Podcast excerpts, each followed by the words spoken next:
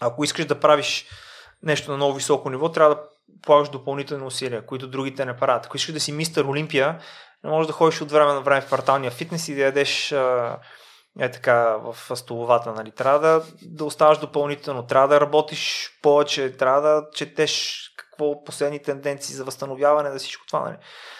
Те са нормални неща в всеки един спорт. Ако искаш в бизнеса да успееш, не може да спиш по цял ден и нищо да не правиш. Георги Захариев е футболен агент и основател на Кампиония. Неговата мисия е да помага на младите спортисти в България да достигнат своя пълен потенциал. В епизода си говорим за това как се създават шампиони. Приятно слушане!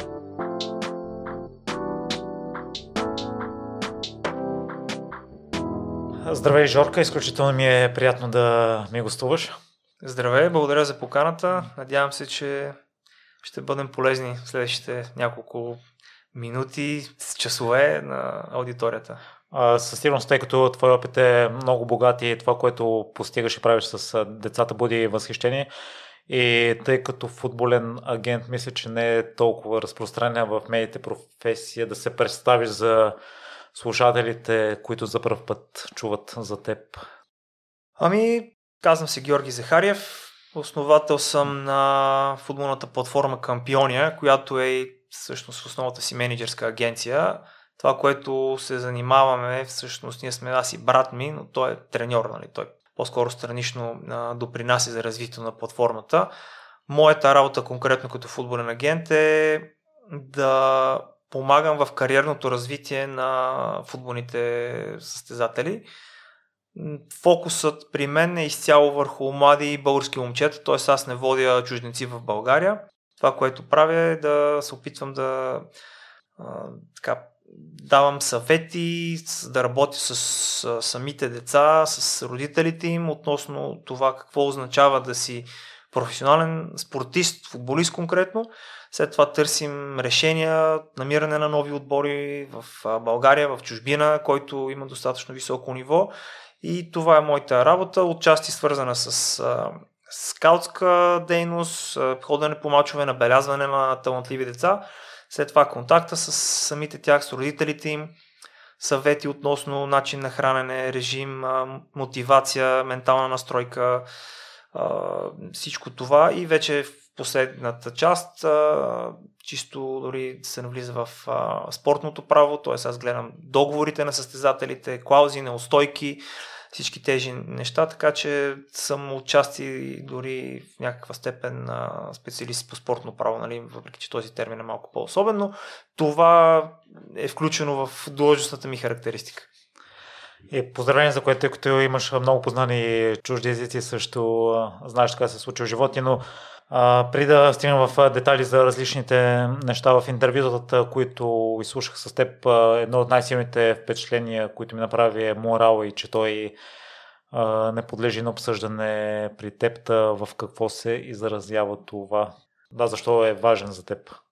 Ами важен е, защото по принцип в а, футбола, в професията, в а, която съм решил да се развивам, а, това като че ли е нещо, което липсва в много голяма степен и още започвайки, знаеш, че ще имам такива пред себе си морални казуси ще трябва да взимам страна и си казах, че ако съм в футболния бизнес и бъда футболен агент само с идеята да изкарвам пари по лесен, неморален начин, по-добре въобще да не се захващам. Реално аз, стъпвайки в тази професия, си казах, че искам да наложа един стандарт, който ще да съм, бъда безкомпромисен към а, а, всякакви подмолни неща, пари под маса, зад колисни игрички и така нататък.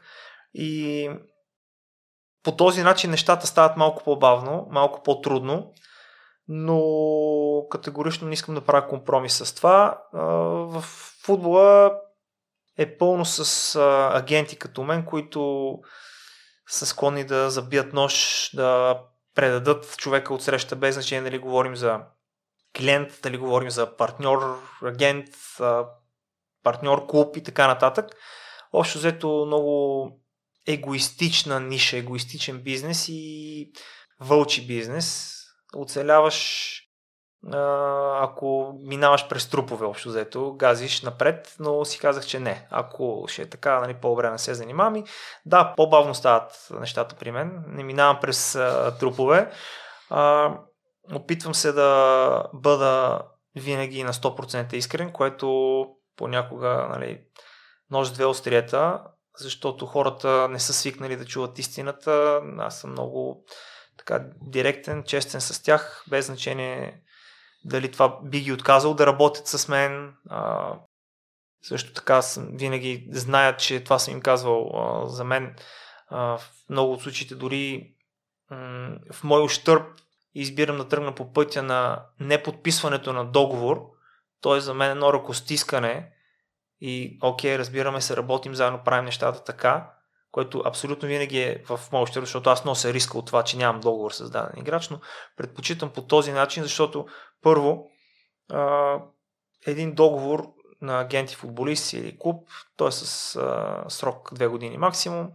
Ако не се харесваме, ако не вършим работа, след тези две години така или иначе довиждане, а, разбрах, че реално хора с 30 години брак и 3 деца се развеждат, пък камо аз нали, да очаквам а, едно дете или родителите му с мен за винаги, ако не си върша работата, няма как да се случи. И затова много държа на мъжката дума, на честните отношения, на едно ръкостискане за мен е много по-важно от един а, договор, освен ако разбира се не се изисква чисто професионално. Но аз държа на тези неща. А, тръгвам винаги открито, а, нищо не крия, споделям лоши, хубави новини, заедно взимаме решение, осведомено. Никога няма да открадна от дела пари за даден играч, никога няма да направя някаква схема, която да е против моите морални разбирания. И а, лека по лека хората виждам, че започват да го оценяват това нещо. А, някои, за съжаление, търсят нещо по-различно, търсят хубавата, красивата обивка, обещанията, които след това един ден ще разберат, че няма как да се осъществят, но залитат по това, избират други менеджери, нали, тя конкуренцията е голяма, пазар голям, но аз съм си избрал моята ниша, тясно съм се специализирал, тясно съм се насочил, хората знаят какво да очакват от мен и тези, които го оцен... оценят, за мен е удоволствие да работя с тях. Иначе не си струва нали, да си губя от съня в, в вадене. Въпреки, че това, както казах, че част от спортното право вече нали, е длъжностна характеристика на един агент, така напоследък вече видях, че и ваденето на ножове от гърба ми се превърна в длъжностна характеристика. Трябва да свикам с това. Хората просто, защото аз надявайки се, разбира се, нали, не мога за себе си да говоря, че висок морал, но опитвайки се да бъда човек с висок морал и това е една моя слабост, че очаквам, че винаги от среща ще ми бъде отговорено със същото. И по дефолт имам такива очаквания към хората. И когато не се получи, го изживявам много тежко. И си вадя ножовете от гърба, но ще трябва да свикам. Явно този бизнес е така, но категорично каквото и да ми коства, винаги ще продължавам да, да вървя в тази посока. И ако в момент, за момент видя, че вече не успявам нали, да се справям с задълженията ми по пътя на морала, то ще спра по-добре, отколкото да правя нещо друго. Жалко, тъй като и аз мисля, че съм, като те попитвам се да съм с високи морални ценности и не мога да си обясня поведението или не мога да го приемата. Можеш ли да дадеш някой пример, в който са ти забили нож в гърба и със сигурност не си го заслужавал? Ами, не бих искал нали, конкретика и като имена, не, имена по-скоро не нали, отделял съм години работейки с даден състезател, нали, от срещи, вечери, обяди, а, правил съм много компилации, водил съм самото дете да се запознава с а, различни играчи, които аз представлявам други в чужбина, или пък са идвали на гости с родителите, обсъждали сме, правили сме анализи на мачове и така нататък. Помагал съм, когато си имали проблеми в даден клуб, звънял съм на треньори, на ръководство, давал съм съвети от към храна и така нататък. И нали, това е години, това не е просто да сме се видяли два-три пъти. И в един момент се каза, Жоро, ти си страхотен, много си готин, ама тук, нали, решихме, че не си нашия човек. Иначе не, доволни сме всички, тук перфектен си, давай се така, но по една или друга причина решихме, че не си нашия човек и това не мога, нали, може би за някои хора не е по-скоро толкова забит ножа в гърба, по-скоро аз сам съм имал някакви очаквания, които не са се осъществили. До някъде, може би, точно това казвам, че грешката е и при мен, защото мисля си, че нещо се случва, имам някакви очаквания. Приял съм хората в а, дома ми, в нали, съзнанието ми като приятели вече. И в един момент за дали ще е за 5 лева повече или за някакъв имидж повече, се казва Жоро Мерси, вече нали, не го казва, но до тук свърши ни супер работа, благодарим ти, ама вече нали, решаваме нещо друго да пробваме. И част от, може би, живота от, както казах, хора с 30 години брак се разделят. Аз нали, не мога да очаквам, че това, че две години сме се виждали и съм давал всичко, което мога за дадено дете, че то ще бъде винаги с мен и така нататък, но това е, хората са търсят най-доброто за себе си, в някаква степен са егоисти, възможно е всички да сме така, нали, подсъзнателно. Не мисля, че в България понятието аутуризъм е много популярно. Ако си излезе на улицата, може би 90% от хората няма да знаят какво значи думата аутуризъм, така че а, до някаква степен разбирам в такава среда живеем. Вълча, всеки гледа да се спаси, всеки гледа за 2 лева повече да отиде някъде да си смени работата и хората в някакъв момент решават, че Жоро не им е полезен вече и казват довиждане Жоро и това е Жоро. Продължава напред. И поздравление за което Жор по какъв начин се поддържа това рисково до някъде да си спазваш морал и да има разочарование да виждаш другите по-бързо да достигат това, към което ти се стремиш? Ами, аз не мога да лъжа. Аз казвам нещата каквито са, казвам какво мога да направя, казвам как ще станат нещата, ако аз работя, колко време би отнело, какви са пътищата за развитие. И това е. Също времено може да дойде друг човек, който почва лъскави опаковки, да дава неосъществими нали, обещания и хората се подвеждат. Ако това имаше предвид нали, с какво даден човек би могъл нали, да из, излезе пред мен в а, тази битка в зададен играч или по отношение в даден клуб. Но, пак казвам, така ще изпусна един, двама, трима таланта, но накрая ще работя с някой, който ме цени, който иска да е с мен а, дълго време, с който може да излезем да отидем на кино, с който да сме приятели най-вече и да знае, че винаги може да ми звъне в 3 часа през нощта, като има някакъв проблем и да, ако трябва да говорим, да се видим и така нататък. Това е което искам да правя, да знам, че правейки го за някой, той ще го оцени ще отвърне със същото. И точно, нали, в началото наистина много тежко ги приемах тези неща, но вече разбирам, че а, част от а, работата е. И трябва да се науча да се справям с това по един или друг начин а, и може би наистина е за добре, защото по-добре се случи по-рано, отколкото след години.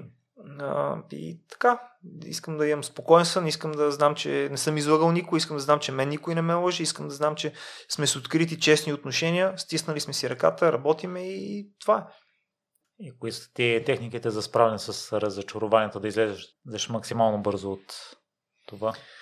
Еми, наистина просто мислейки по темата конкретно в моята професия, разбрах, че това ще бъде с мен и за напред, защото то се случи вече няколко пъти. Нали? В началото търсиш грешки в себе си, после търсиш, бе, той то отсреща нещо, нали, конкретно явно не, бил недоволен или така нататък, но когато стане няколко пъти, вече разбираш, че това е част от играта. А, така както не може да си застрахован, ако ето, въпреки че то нали, един път може би в а, живота на човек, но идва COVID, ресторантьорите как да, нали, да се научат да се справят с COVID ситуации, или ще стане пожар в фабриката, ще има суша, ти ще си земеделец. Нали, тези неща в каквато и ниша да си, в каквато и професия да си, случват се такива неща. И при мен това е, вместо да има суши и пожар и нещо друго. Има хора. Когато работиш с хора, трябва да очакваш всичко. Не мога, нали, разбрах, че тайната по-скоро тук е в ниските очаквания. Вече тръгвам, очаквайки, че могат да ми кажат Жоро довиждане всеки един момент, могат да ме предадат, могат да а, решат, че не съм им симпатичен в всеки един момент и по-скоро тръгвам с тази нагласа и ако се случи някой ден отново, ще си кажа, окей, нали, поредния. А, в началото не беше лесно, защото нали, приемам ги много близко хората, с които работя, допускам ги до себе си, чувствам ги близки и когато се случи това, нали, си казвам, а сега какво става тук, аз избърках, почваш, нали, търсиш вина в себе си, какво не направих, трябваше ли повече. Обаче, нали, говоряки с приятели, ми казват, Жоро, ти няма какво повече да направиш от тук, ти си направил абсолютно максимума. И когато знам, че аз съм направил максимума, съм спокоен. Ако това е нещо, което би, примерно, ме е притеснило, да знам, че аз в дадена ситуация не съм направил необходимото, и тогава, нали, ако а, човек отсреща си тръгне, човека не е доволен, окей, аз ще намеря грешката в себе си, ще намеря причината в себе си. Когато знам, че аз каквото мога съм направил, но изборът е, не, не съм бил аз, тогава съм спокоен, нали? няма, няма какво да направя, рано погледнато, повече от това, което съм направил. И така, приемам го, че това е част от ситуацията в българския футбол, в България и ще ми се случват такива неща и за напред. И трябва да ги преодолявам. И можеш ли да дадеш един пример, с, в който морал ти е бил тестван, но ти си избрал него пред това да прекрачиш собствените си разбирания? Ами, имало е случаи, в които отбори са предлагали нали, да се разделят дадени пари, за да може играч да отида безплатно някъде, да, някакви клаузи да не се направят. Ам, с играчи, примерно с други менеджерски агенции, които съм си, пълни, съм си партнирал, имал случаи, в когато нали, дадена заплата на даден играч е била предлагана на по-високо ниво, когато а, обаче, да речем, са ми предлагали да се намали тази заплата, за да се вземе по-висока комисионна. Аз просто не мога да участвам в такива неща, защото, както казах, искам да имам спокоен сън, да знам, че не съм излъгал никой и че нали, съм човек, който може да гради дългосрочно тази кариера. Не съм тук за да изкарам ни бързи пари, да прецакам 10 човека и да си тръгна след това. А, тук съм за да променя средата в футбол в България, да дам някакъв пример, да наложа някакви стандарти. И това е. Боря се. Пак заради това, нали, пътя, който ще завърши малко по-дълъг. А, финансите ще дойдат, вероятно, малко по-късно, но пък това е нещо, което ми носи удоволствие и не искам да си губа съня заради някакви пари допълнително. Аз ти желая успех, защото имаме нужда от а, такива хора в България ти а, си започнал като юноша в Слави. Ние с Ники Бришимов това си говорихме, че а, спорта трудно те напуска и ако не успееш да станеш спортист, обикновено оставаш в, а, под, някакъв, а, под някаква друга форма. Та при теб как се разви кариерата и кога разбра, че няма да станеш професионален футболист? В Славия 4 години изкарах като юноша някъде. Тогава, сега вече децата почват доста по-отрано. Аз а, тогава, когато бях юноша, почваше нормално. Беше трети, четвърти клас да започне да тренираш футбол. Сега вече от детската градина почват. Та, някъде до, може би, 9-10 клас тренирах футбол в Славия. И тогава разбрах, но то по-скоро при мен а, имаше един проблем а, с една дихателна аритмия. А, и с времето, когато натоварванията вече юноши, младши юноши, старши и така нататък, започнаха да стават по-големи натоварванията, а, усещах, че не, не издържам. В смисъл, пулса ми беше винаги най-висок в отбора, а, недостиг на въздух, а, при дълги бягания, нали, просто не можех, щях да припадна. И правихме изследвания, казаха, че е възможно за времето да очуми. Аз скоро такива проблеми не съм имал, но тогава явно така бил периода. Ам, тинейджър и а, спрях заради това основно. А, чисто физически не можех да отговоря на тези натоварвания. Иначе сме да твърда, че и то това се пренася в моменти в работата ми като менеджер, понеже харесвам такъв тип футболисти, какъвто бях аз. С топката много добър, бях бърз и технически много добре, но просто физиката ми тогава не позволяваше да продължа да се състезавам и спрях, но това остана нали, в годините като нещо, което искам да се занимавам.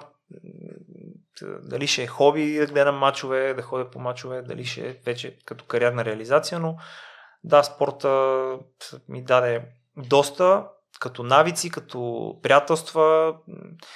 Знам какво е да си юноша в даден клуб, знам през какво се минава, лагери, шеги, закачки, знам изкушенията, знам как трябва да се пазиш от тях общо взето и мисля, че спорта ми е дал много на мен в а, дори извън нали, топката и игрището и така нататък, като навици, като а, устояване на изкушения, които идват и така нататък, мисля, че доста ми е дал. По какъв начин се почувства тогава, когато ти казаха за диагнозата и че няма да можеш да продължиш? Е, не беше приятно. Сега ние търсихме тогава варианти. Продължих. Мислех си, че окей, ще спръш за известно време, ще продължа след това. А, имахме нали, училищни първенства, след това съм, играх си с отбора на училището, имахме турнири за София, бях капитан, а, печелихме турнири на Софийски първенства. После, когато заминах да уча в Китай, бях капитан на университетски отбор, създадахме друг отбор, реално то тогава беше някъде, това е било четвърта дивизия в Китай, когато заминах там да уча като студент и се включих в един такъв отбор. Играх и там на така прилично ниво. Не, общо взето не беше чак такава голяма драма прие го с времето, че просто не е моето и продължавам напред. И на мен, Жорка, ми харесва това и, че изпитваш интерес към учението и към езиците. Та това успоредно с футбол ли се е развивало през целият ти живот? Еми, общо взето то всеки предполагам, че е през училище. Още от детската градина сме имали някакви детски такива часове по-английски. После от първи клас почнах да уча руски, бях в 73-то училище. 7 години учих руски и така, непрекъснато винаги съм бил и на по уроци, нашите са ме пращани на английски. В един момент вече заминах нали, за Китай след 12 клас и там е китайския и така, тези три езика чужди ги воде. По стечение на обстоятелствата не бих казал, че е нещо търсено от мен, по-скоро родителите ми са ме подтиквали в тази насока. И вече в кой момент реши да станеш футболен агент и ти се избистри това като философията и да тръгнеш по трудния път с младежи, които не да идват от чужбина в България, ти да, да намираш най-добрите клубове за българчетата, било то тук или в извън страната? Ами, първо с а, това да бъда агент, имам менеджерска агенция, може би някъде 12 клас, вече търсейки път след това кариерна реализация и развитие, иска да остана близо до футбола и заминавайки всъщност за Китай, тогава още не беше станал бума в китайския футбол, си казах, окей, отивайки в Китай, там те първо ще се инвестират милиарди в футбол, искам да съм част от тези процеси и така нататък. И още горе до 12 клас това ми беше така идея, която имах. След това, за времето, докато учех, аз две години изкарах в Китай, не завърших, върнах се, записах а, а, китаистика в Софийския университет. А, там, едни, може би 6, 7, 8 години го бях оставил това на заден план, просто защото и то много е трудно да си на 22 и да си футболен менеджер. Смисъл, ти може да имаш играчи, които са на по 28, а ти си на 22, нали? Трябва да време за да си изградат контактите, за да придобиеш увереност, че може да го правиш това наистина както трябва. И няколко години се занимавах с други неща. Бях, те не много хора го знаят, бях професионален покер играч 5 години. А, това беше началото на 20-те, може би там между 21-26, този период. Тексас Холден, Омаха, играх професионално, пътувах по чужбина, турнири и така нататък. След това постепенно нали, се върнах обратно на пистата, наречена футбол и така стъпка по стъпка с брат ми изградихме платформата Кампиония и това е до ден днешен. Съм в тази сфера. Това, което ти си забелязал, Жорка, какво отделя един агент на много високо ниво, работещ с най-добрите футболисти от посредствен такъв?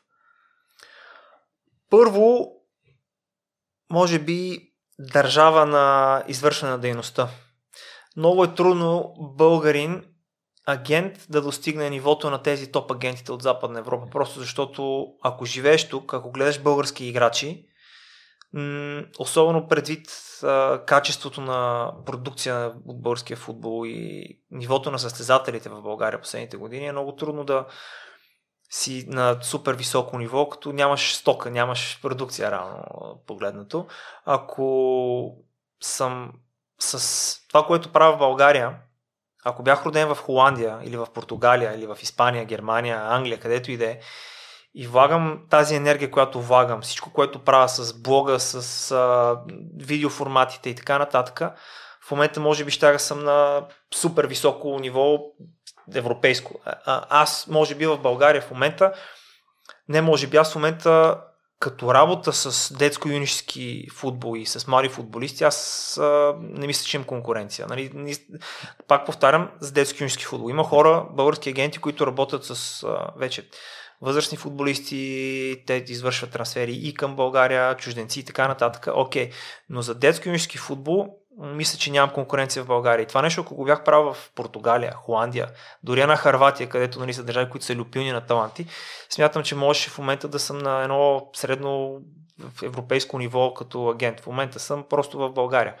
И но тук искам да съм. Аз мога да се развием и, на Запад, мога да извършам трансфери в други държави, но имам предвид от а, а, чужбина към България, но това е пътя по който съм тръгнал, това си ми е кауза на мен, да работя за подобрение на българския футбол, да работя с млади български момчета, да бъда част от този процес, защото нали, не мога да чакам те да станат на 18, аз да се появя от някъде и здрасти, много си добър, и ли ти бъда агент. Аз виждам, че нивото на състезателите не е достатъчно добро, търса проблемите, защо нямаме добри футболисти последните години в България, защо нямаме добри трансфери на Запад. Виждам къде са проблемите, дали ще са ниво на треньори, дали ще е Български футболен съюз, дали ще е нещо друго. Аз опитвам да намирам решения за тези проблеми, за да може цялата тази екосистема да работи добре и да се създават качествени футболисти, които аз нали, да представлявам един ден евентуално и да им помагам и в кариерата, но не искам да чакам, както казах, те да станат на 18 и да се появя от никъде. Искам да съм част от процесите в българския футбол, да помагам, да търся решения и а, така, нали, също време това да рефлектира върху мен в положителен аспект, като има по-добри футболисти. И не се надявам, че един ден ще може и български агент, който работи само с българи, да е на едно високо европейско ниво. Това би станало само ако имаме наистина достатъчно добри футболисти, като да речем поколението 94-та, когато нали, играят в Бар Мюхен, в Барселона, Атлетико Мадрид и така нататък. Това ако стане, да, тогава може един български агент да е на толкова високо ниво. Та, обратно връщайки се на въпроса ти, държавата, в която оперираш е изключително важна, за да стигнеш едно много високо ниво. Както ти попита каква е разликата, да речем, между мен и топ агентите. Второ, аз не съм казал, че ти не си топ. да, за европейско ниво не съм, категорично не съм. Има доста път да извърва, извърва ако въобще стигна. Нали? Ако фокуса ми е само България, трудно бих станал на нивото на Мино Райола Лека му пръст или на Жоржа Мендеш, агента на Роналдо. Но не се знае, ако, ако а, в, бъдеще имаме отново играч на нивото на Христо Стоичков на Бербатов и не съм нали, вече на 70 години, смятам, че един такъв играч, ако излезе от България, може да ми даде криле и да оперирам на много високо европейско ниво. Но докато това стане, нали, съм далеч от нивото на цитираните от мен агенти, просто защото те работят в други държави, други измерения, с, а, ако щеш, друг генофонд, а, от към а, популация на население, от към интерес към футбола, работа с млади състезатели, треньори. Там просто се бълват футболисти на високо ниво и ти като агент имаш страшно голям избор. Но пък от друга страна, може би тук ми е по-интересно, защото намирам предизвикателство в това да се боря с проблемите. А, там на Запад няма и чак толкова много проблеми. Не съм сигурен, че ако бях писал такъв блок, ще, да бъде четен, защото то там почти няма проблеми. Там си подредили къщичката и вече машината работи, докато тук имаме страшно много работа и за мен е удоволствие да работя тук, да се боря заедно с брат ми, да променим статуквото, да променим нещата. Имам си битки с футболния съюз, блога, видеята, които пътувам, снимам, така нататък. Смятам, че са полезни и, и това ме прави много щастлив. В смисъл, тази част от ежедневието ми и работата ми на агент дори ме прави по-щастлив, отколкото другата, защото виждам, че давам стойност, а това го правя равно абсолютно без да очаквам нищо от среща. Правя го за доброто на българския футбол. Да, окей, един ден евентуално заради нещата, които пиша, говоря, снимам, може да повлияят на даден треньор, който да а, пък да помогне на даден играч, който пък евентуално аз да му стана агент. Но това може би е, е нали, много условности а, и не се знае дали ще съм а, пряко въвлечен в това нещо, но давайки стойност на българския футбол, на българския спорт, ме прави изключително щастлив и надявам се, че има хора, които го оценяват и искат и да работят с мен. Прекъснате, като тръгнам да кажа, че второто нещо са контактите.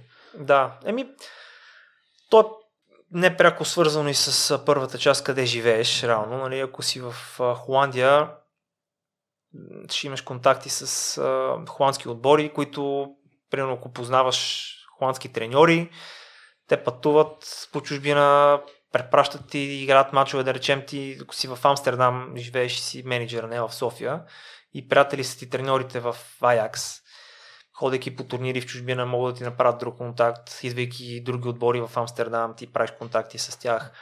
Случват се непрекъснато някакви неща, докато тук малко по-трудно. Реално аз сам трябва да, да търся контакти, пътувам по конференции, събития из цяла Европа, стрема се да наистина да правя контакти, но при мен е това, че аз не съм от тези така гадно нахалните агенти, които отиват и се бутат, нали, непрекъснато. Винаги се опитвам да дам стойност, нали, аз първо по някакъв начин. Нали, мога да съм полезен на човека от среща, да направим нещо заедно, някаква инициатива, кауза а, не съм а, в а, бизнеса с а, хора, някакъв HR такъв, който нали, гледа като, на хората като на някакво средство за достигане на целите. При мен наистина чисто с човешки план или ако си допадна с някой, това за мен е най-важното да може да работим. А, и е трудно за човек от България, още взето те гледат и на нас малко като на втора категория и европейци, граждани, камо ли пък и в футбол, където няма никакви успехи на последно време, като кажеш, че си от България, те, нали, те гледат общо взето и жално дори малко, защото знаят, че ти няма почти какво да ми предложиш.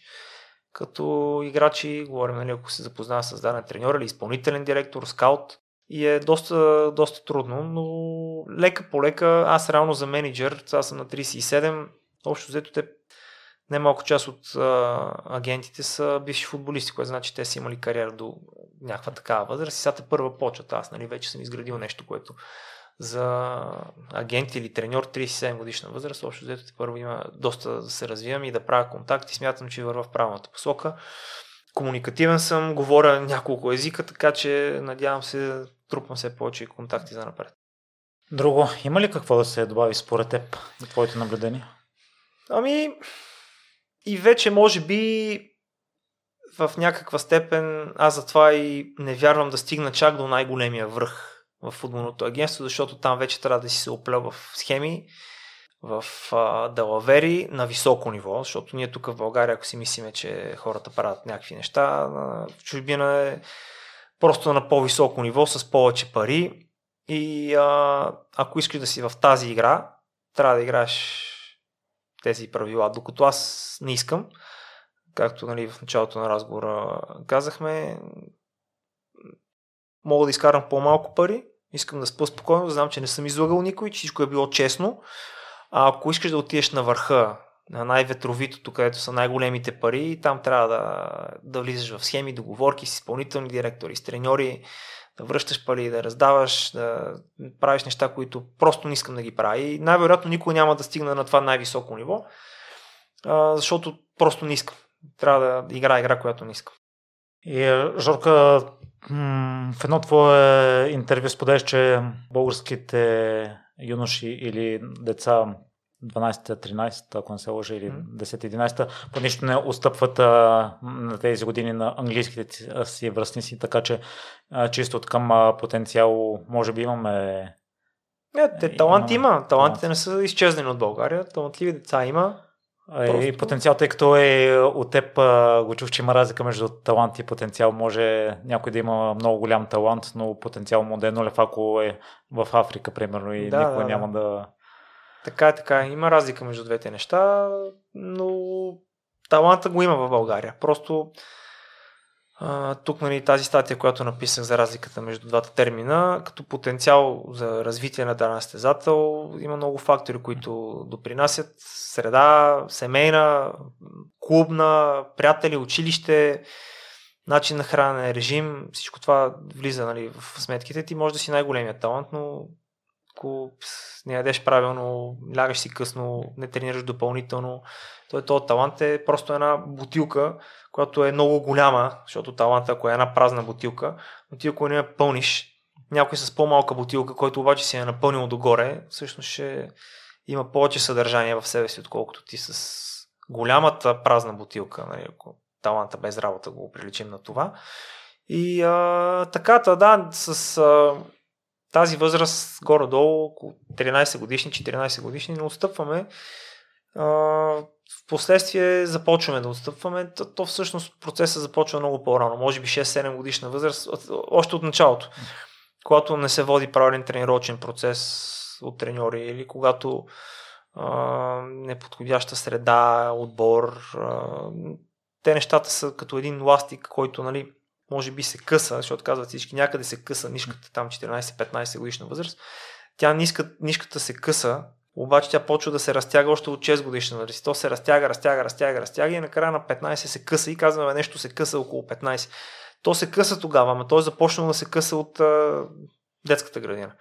И тогава го караме на талант. До към 14 години може да го караш на талант. Нали? Вижда се, той талантът те води, ти имаш качества, дадени от Господ, правиш нещо, получава ти се бързо, пъргав си, бърси, работа стопка, обаче като не тренираш както трябва, не ядеш както трябва и вече тези дори не толкова талантливите почват да те настигат, да те изпреварват и си казваме, бе, нещо се скъса тук. Но то не се е скъсало тогава. И в такъв случай, според теб, потенциал на българчетата какъв е? Ами, зависи от това какво успеем да направим ние по-възрастните, дали ще им създадем среда, в която този талант да има потенциала да бъде развит. А, ако футболния съюз не прави нищо, ако треньорите не полагат достатъчно усилия да надградат знанията си, да прилагат в тренировъчния процес неща, които съответстват за дадената възраст, защото не може и това много често го говоря. Ние в футбол трябва да имаме учебник, т.е. думата методика за хората, които слушат и нали, не са наясно какво означава футболна методика. Това е учебна програма по футбол. Както в училище не може да отидеш първи клас и да учиш ядрена физика или първи клас да учиш а, за Васил Левски, във втори клас за Хана Спарух, а, в трети клас за Цар Симеон. Нали? Трябва да е подредено, трябва да има някаква градация, да са степенувани нещата, защото в футбол, в, това, в развитието на едно дете има сензитивни периоди. Тоест, то на дадена възраст може да поеме определен тип информация или може да развие определен тип качества, физически, технически и така нататък, този конкретен сензитивен период. Тоест, ти ако на 7 годишно му караш да прави 100 обиколки, да върти сухо бягане или фитнес, то няма да може да поеме тялото му всичко това нещо, за разлика от ако работи с топка. А, за да може този процес да стартира тогава, сензитивният период за работа с топка техника е между 6, 12, 13, 14 и на 18 може да го вкараш в фитнесата. От тази гледна точка в България няма учебник по футбол, няма методика. Ние, футболно казано, на 6 годишните а, учат ядрена физика и после се чудиме защо на като станат на 13, не знаят азбуката, примерно. Само, че ние не сме почнали от азбуката, ние сме почнали ядрена физика. В футбол това пренесено означава, че 6-7 годишните, гониме медали, купи, а, тактика, а, пас комплекси, лицеви опори, бягане и така нататък, докато те имат нужда от съвсем различно нещо. А, ето един пример за това как ние може да помогнем нали, да променим потенциала, който могат да имат децата. Футболен съюз, условия, формати, среда, родители, работа с родители. Това за мен е също много важна тема на родителите на самите състезатели, защото те прекарват много голяма част от времето си вкъщи. Каквото и да говори един треньор или един агент, ако родителите не са достатъчно запознати с материята, може да стане малко орел, рак и штука. Аз предвиждам в даден момент да направя дори някакъв семинар за родители, чието деца тренират футбол. Нали, супер нишово, тясно, обаче има нужда от нещо такова, защото непрекъснато и получавам и обаждания, хората задават въпроси, Жоро, какво да направя с това, какво да направя, как да ядем, а, къде да отидем в кол отбор, правилно ли е да сменим отбора. И хората просто не знаят. И футбол се превърна в някаква индустрия. Всичко се върти около треньори, играчи, агенти, а, нали, фитнес, добавки и така нататък. И родителите някакси са в страни от този процес, а всъщност те са може би най-важните. Реално те са хората, мотора на това нещо, защото утре бащата казва ти спираш футбол и детето спира с футбол. А, бащата може да каже, че ядеш това и това, то да е грешно. И а, по някой път неволно родителите могат да направят дадена грешка. А, и трябва да ги включим в целия процес, според мен. Има нужда от нещо подобно, има нужда от повече информация, която да е полезна. Аз самия блог, започвайки да го пиша, може би основният ми фокус беше родителите. А, защото искам да, да съм в помощ тяхна. На моменти някакси като че ли остава обаче това нещо, кой има време да прочете, кой няма да прочете, понякога се усещам аз, че самите статии са ми доста дълги, особено и програмата, която написах за развитието на българския футбол. И не знам дали хората ги четат. И затова сега ще пробвам по друг формат с семинар да дойдат 4-5 часа, да си кажем всичко в очите и да, да могат да съм им полезен. Та, това е също нещо, от което България, българския футбол, спорт има нужда да включим родителите повече в целия този процес. И а, така, те, това са още взето нещата. Среда, държавата също, от гледна точка на инфраструктура, училища, а, от гледна точка на изграждане на терени, бази, стадиони. Виждаме в какво окаяно състояние са. И всеки, като малкият принц, както казва, ако всеки си оправи неговата си малка планетка, нали, всички ще са много щастливи. Нали, който от който си разбира, държавата да си свърши работата, родителите да си свършат работата, клубовете, треньорите, агентите, ако всеки нали, прави нещата, които трябва, малко по малко толкова колелото ще се задвижи, успехите ще дойдат. В такъв случай, Жорка, що в момента нямаме оптималните условия, на каква годишна възраст най-рано е окей okay да си изпратят децата в чужбина? А, то е окей okay и още от а, детската градина, но има някои рамки, които са зададени от FIFA и от UEFA, т.е. преди 16 не може. Трябва родителите да емигрират, те трябва да са първопричината за това движение. Не може детето да отиде да го харесат и тогава родителите си кажат, ама окей, дайте ще се преместим и ние в Англия или в Италия. Трябва първо родителите да отидат да намерят работа, да се установят там и след това детето, нали, защото няма как взимат си детето, защото FIFA ги разследва тези неща.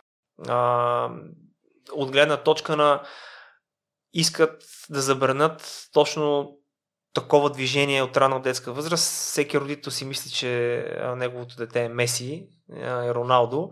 Давай на 8 да го пращаме в Барселона, местиме се цялото семейство. FIFA точно от такива свръхамбициозни родители иска да предпази самите деца и за това забранява такова движение преди 16 годишна възраст, смяна на държавата по футболна причина. Сега, ако родителите искат да отидат да живеят в Барселона и си вземат детето с тях, нали, окей, няма какво да се направи, но те трябва да го докажат това, документи се подават към FIFA при пререгистрация в друга държава. И е сложен процес и не съветвам, има родители, които са го правили това, понякога нали, те заобикалят, казват си, окей, ще отидем, ще живеем, ще се установиме, но има един период, няколко месеца, което детето може и да не играе въобще в футбол, труден е този път. А, смятам, че в България има места, има и треньори, които могат да, да дадат стойност на децата и могат да се развиват също така допълнително индивидуална работа, защото без значение в кой отбор си ти, ако не работиш допълнително, няма как да стигнеш върха. Това са нали, интервюта, които съм взимал от а, шефове на школи в чужбина, дори без значение, да вземем набор 2007 година в Аякс или в Бенфика. Оттам 20 човека, например, двама-трима ще станат футболисти. Останалите ще играят или на много ниско ниво местно, или въобще няма да станат футболисти. Въпреки, че са имали най-добрите треньори, най-добрите условия, най-добрите терени, държавата помага, всички помагат, топ. И въпреки това, от да речеме 20 човека даден набор в Аякс, двама-трима стават футболисти. Просто защото нагласата, а, начина на мислене на играчите, какво правят свободното си време, това в крайна сметка дава разликата дали отиваш до върха, където са малцината елитни а, футболисти или просто не стигаш до никъде. А, за това е изключително важно, без значение дали децата играят в а, Славия, Левски, Лудогорец, Лъвчетата или Аякс, Барселона и Реал Мадрид, да полагат достатъчно усилия извън тренировъчния процес. Защото само с тренировки и с отбора футболист на много високо ниво няма как да се стане. Не е достатъчно. Както а, и в а, всичко. Нали, ако искаш да правиш нещо на много високо ниво, трябва да полагаш допълнителни усилия, които другите не правят. Ако искаш да си мистер Олимпия, не можеш да ходиш от време на време в кварталния фитнес и да ядеш а, е така в столовата. Нали. Трябва да, да оставаш допълнително, трябва да работиш повече, трябва да четеш какво последни тенденции за възстановяване, да всичко това. Нали. Те са нормални неща в всеки един спорт. А, ако искаш в бизнеса да успееш, не може да спиш по цял ден и нищо да не правиш. Трябва работа, работа, работа, допълнителна работа. Това с тренировките с отбора е едно да ходиш на училище и да очакваш, че, нали, окей, вероятно има страхотни учители по, по английски или по математика в училище, но нали, виждаме, че дори тогава родителите пращат децата си на допълнително частни уроци по математика преди матури, на частни уроци по български, на частни уроци по английски. Защото колкото и да е добър един учител в училище, ти ако допълнително вземеш нещо, обясни ти се индивидуално, ти имаш проблем в точно определено нещо, което са не може учителката на 20 човека да се занимава с тебе всеки път. Също и в отбора. Не може треньор всеки път на тебе ти обръща индивидуално внимание. Ти може да имаш проблем с нещо, което другите нямат проблем и да не е приоритет на отбора. Затова трябва да отидеш да доработиш някъде. Дали ще е сам, стока някъде, в училище, дали ще отидеш а, треньор по индивидуална техника, дали ще ползваш услугите на някой да, спортен психолог, диетолог, ако си злоят, ако имаш проблем с стомаха, ако не едеш месо. Нали, всеки има индивидуална нужда да работи за нещо, което а, му липсва или пък в нещо, което е добър. То тук и това другия момент, нали, едно а, изследване на Галоп, мисля, че беше, относно това а, родителите на какво биха отдали приоритет, ако едно дете периодично се връща с отлични оценки по български литература и тройки по математика, на какви уроци бихте го записали? Нали, повечето казват, че биха го записали на математика, защото има тройки, а не на уроци по български, защото е така и така си има шестици. И тук е грешката, нали, която се прави и в клубове, и в а, и родители и така нататък, защото ти може да имаш следващия Иван Вазов или Шекспир или така нататък, обаче го праща на уроци по математика, защото да си дооправи математиката. Или обратно, ти може да имаш Айнштайн и да имаш шестици по а, математика, обаче по български нещо има тройки, четворки и ще го пращаш нали, на българския, той може да е следващия Елон Мъс, примерно, да измисли някакви уравнения или а, двигатели нови и така нататък. И затова за мен приоритетът трябва да е върху силните страни, а не да се опитваме да закърпваме славите. Тоест и в футбол да се види къде едно дете има възможност да отиде на високо ниво, може да правиш едно нещо, но ако го правиш на световно ниво, е по-добре, отколкото да можеш да правиш 10 неща горе-долу добре. Защото ако правиш едно нещо на световно ниво, винаги ще намериш от срещна страна, която търси точно това. А ако правиш 10 неща горе-долу добре, много трудно, нали, ще намериш място под слънцето, но винаги ще си втора цигулка. И това е нали, и мой съвет нали, като цяло да хората да се фокусират върху силните си страни, да работят върху тях, колкото по някой път нали, да звучи така неинтуитивно, но за мен това е истината. В едно твое участие даваш пример с Джон Тери, че той си е тренирал левия крак, който ме е бил слабия. Да. И в края на кариерата всъщност той твърди, че левия крак може би му е най Да, по-добрата. да, да. Не се ли противоречи тук в случая? Ами то това може да му е било... А, рано той не е знаел доколко а, може да развие този крак. И всъщност той след като слабия крак му е станал по-силен, то означава, че това е било силно място. Нали? А, е, тоест, той работейки върху това, вижда, че се получава. Той Но тук всъщност не е ходил на уроци, където има шестица, да кажем, с десния крак, е наблегнал на Да, уроците по да. математика. Еми, наблегнал е сам, видял е, че всъщност там, там е много талантлив и реално този крак всъщност му е много добър. И а, да, това е нали, много добър пример, илюстрира това как а, ние всъщност не знаем много, дори на късен етап в какво сме талантливи. Нали? Тук се връщам към таланта, защото ние трябва да намерим там къде ни е таланта. Това е реално просто някаква конфигурация от умения, които ние освояваме по-бързо от другите деца, другите хора като цяло. Това е, това е просто един талант. Ако ние освояваме нещо и ни се отдава и го правим а, в някаква степен така, че да придобиваме те умения по-бързо от другите, значи ние сме талантливи в това. Джон Тери е бил талантлив в това. Той е положил усилия и толкова е бил талантлив в това да може да играе с двата крака, че накрая дори слабия му е станал по-силен. Той просто не го е знаел. Не му е обръщано внимание. Та, та с математиката, просто детето може да е блеял в час, да не му е било интересно и така нататък. Та да, в някаква степен трябва да се провокира, да се види това ли е, не е ли това. А, нали, създаден спорт, детето може да е с а, предпоставки да е номер едно тенисна маса в света, обаче никога не е хващал хилка. Нали? Ние си казваме, че той не е добър или един път, два пъти е играл в квартала, били са го и се отказва. Всъщност той може да е потенциално най-добрия тенисист в света. Така че трябва да пробваме да видим кое ни се получава, къде ни е по-леко, за да може да намерим наистина къде имаме талант. И когато намерим таланта си в дадено нещо, тогава, тогава тръгваме и го, и го развиваме. И, Жорка, си спомням като дете исках да стана футболист, но родителите ме спряха, тъй като един съученик, който тренираше футбол, в един матч му бяха щупили крака и това ми казаха родителите, че има висок шанс от контузия или какво ще стане, ако на мен ми щупат крака или че спорта е до време.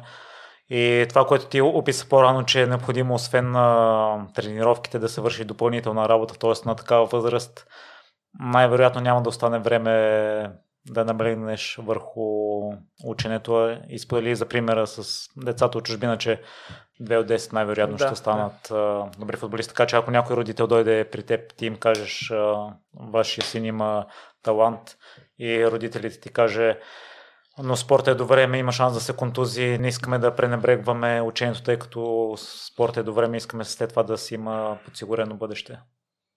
Ами, спорта е до време, професионалния. Нали, винаги след това може да има реализация като треньор, като агент като мен, или спортна журналистика, или без значение спортни добавки и хранителни, ако някой има интерес към това. А, но нещата могат да се комбинират. Реално има страшно време, ако не си губиме нали, ежедневието с TikTok и с глупости, да седнем да научиме, може да едно дете да, ако е фокусирано и си учи урок още в училище, не трябва да след това да отваря учебниците вкъщи, да се организира достатъчно добре. Има футболисти, които са в юношески национален отбор, които са в американския колеж, които са нали, в хубави училища в България, така че а, моят съвет е винаги учението и спорта да върват ръка за ръка, защото може, ако е достатъчно организирано детето, с помощта на родителите, винаги могат да се получат нещата добре и а, няма смисъл да се отказваме от едното. Да, вероятността, шанса за успех е много малка, това трябва да е ясно, но също така спорта дава много. Тоест, едно дете, което е спортувало детски и юношески години, за мен може много повече да успее след това и в бизнес, и в а, всяка една сфера в живота, защото спорта изгражда, изгражда калява волята, характера, създава навици. Децата, които са още от а, 8, 9, 10 годишна възраст, почват да ходят по лагери, сами подготовка, без родители, му правя си багажа, отива и ти си. Няма кой да седи до тебе да те от един треньор с 20 деца в а, отива на турнир в Хасково или Белмекен или в, на морето и това е. А, така че тези неща страшно много помагат. Реално спорта или, окей, да тръгнем обратно, училището има за цел да подготви децата за живота след това, който ги очаква. Да им даде някакви базови знания, обща култура, да ги научи да пишат, да четат, да смятат, да им научат нали, географията на света, на България, историята, така нататък. Спорта прави същото. Спорта ги пак ги учи, калява ги, учи ги да се справят с загубите, които имат на терена. Може да ни вкарат гол в последната минута. Нали, ти плачеш, виждаш, че случва се а, виждаш, че трябва да се храниш правилно, виждаш, че трябва да си легнеш на време, за да може утре за мача да си готов. А, виждаш всички тези неща, колко са важни, комуникация с отборници, ако почне да им крещиш, те ти крещат и така нататък, това може да ти помогне след това в някаква среда, в една компания международна, в която работиш. Така че спорта в детско-юнишките години е за мен вид училище, подготовка за живота. Дали ще станеш футболист вече конкретно или ще тръгнеш по друг път, ти те неща, които си ги научил, окей, нали, подаването и спирането на топката, ясно, че няма да ти влязат в употреба в HP. А, но останалите неща ще помогнат в всеки един момент. И за мен абсолютно задължително е едно дете да спортува нещо. Може да не е футбол, окей, ако примерно има притеснение за чупене на крак, нека да е волейбол, безконтактен спорт, тенис на корт, тенис на маса, нали, танци, фитнес, колездане, плуване, каквото и да е, но за мен едно дете трябва да се движи, трябва да е поставено в такава състезателна обстановка, има противници, съотборници, конкурентна среда. Тези неща страшно много помагат и за мен е абсолютно задължително всяко едно дете да спортува колкото може по-дълго в а, периода между 6 и 18 годишна възраст. Да, и замисляйки се, то ще се проличи дали има талант и лесно може дори да се наложи да си вземе една година почивка след 12 клас да кандидатства след това в университета и не бих казал, че нещо ще загуби. Да, да, а то дори обратно. А, значи, например, в Америка там системата е такава, че а, с, има страшно много колежански отбори. А, университетите реално имат всяка година даден бюджет, който отпускат като стипендии за талантливи спортисти. И може едно дете, което да речем тук е на едно средно прилично ниво, футболист и примерно трябва да играе в трета лига в България или втора лига в България, Струмска слава, 700 лева заплата, нали, се чуди какво да прави. Но това дете с това ниво за Струмска слава на 18 години може да получи пълна стипендия от Харвард, да речеме, която е 80-90 хиляди долара на година. То получава пълна стипендия с осигурен нали, на спане, материали, обучение и така нататък. И ти отиваш, треньорът те харесва на колежански отбор на Харвард или на MIT и така нататък. И ти отиваш там, играш за колежански отбор и също времено си в Харвард, учиш економика или а, не знам какви специалности има там. Но а, това е един път, който спорта може да ти отвори врати в топ университети в Америка които ти да учиш безплатно. Просто защото си един футболист, който не е най-добрия, но е на едно средно така прилично ниво.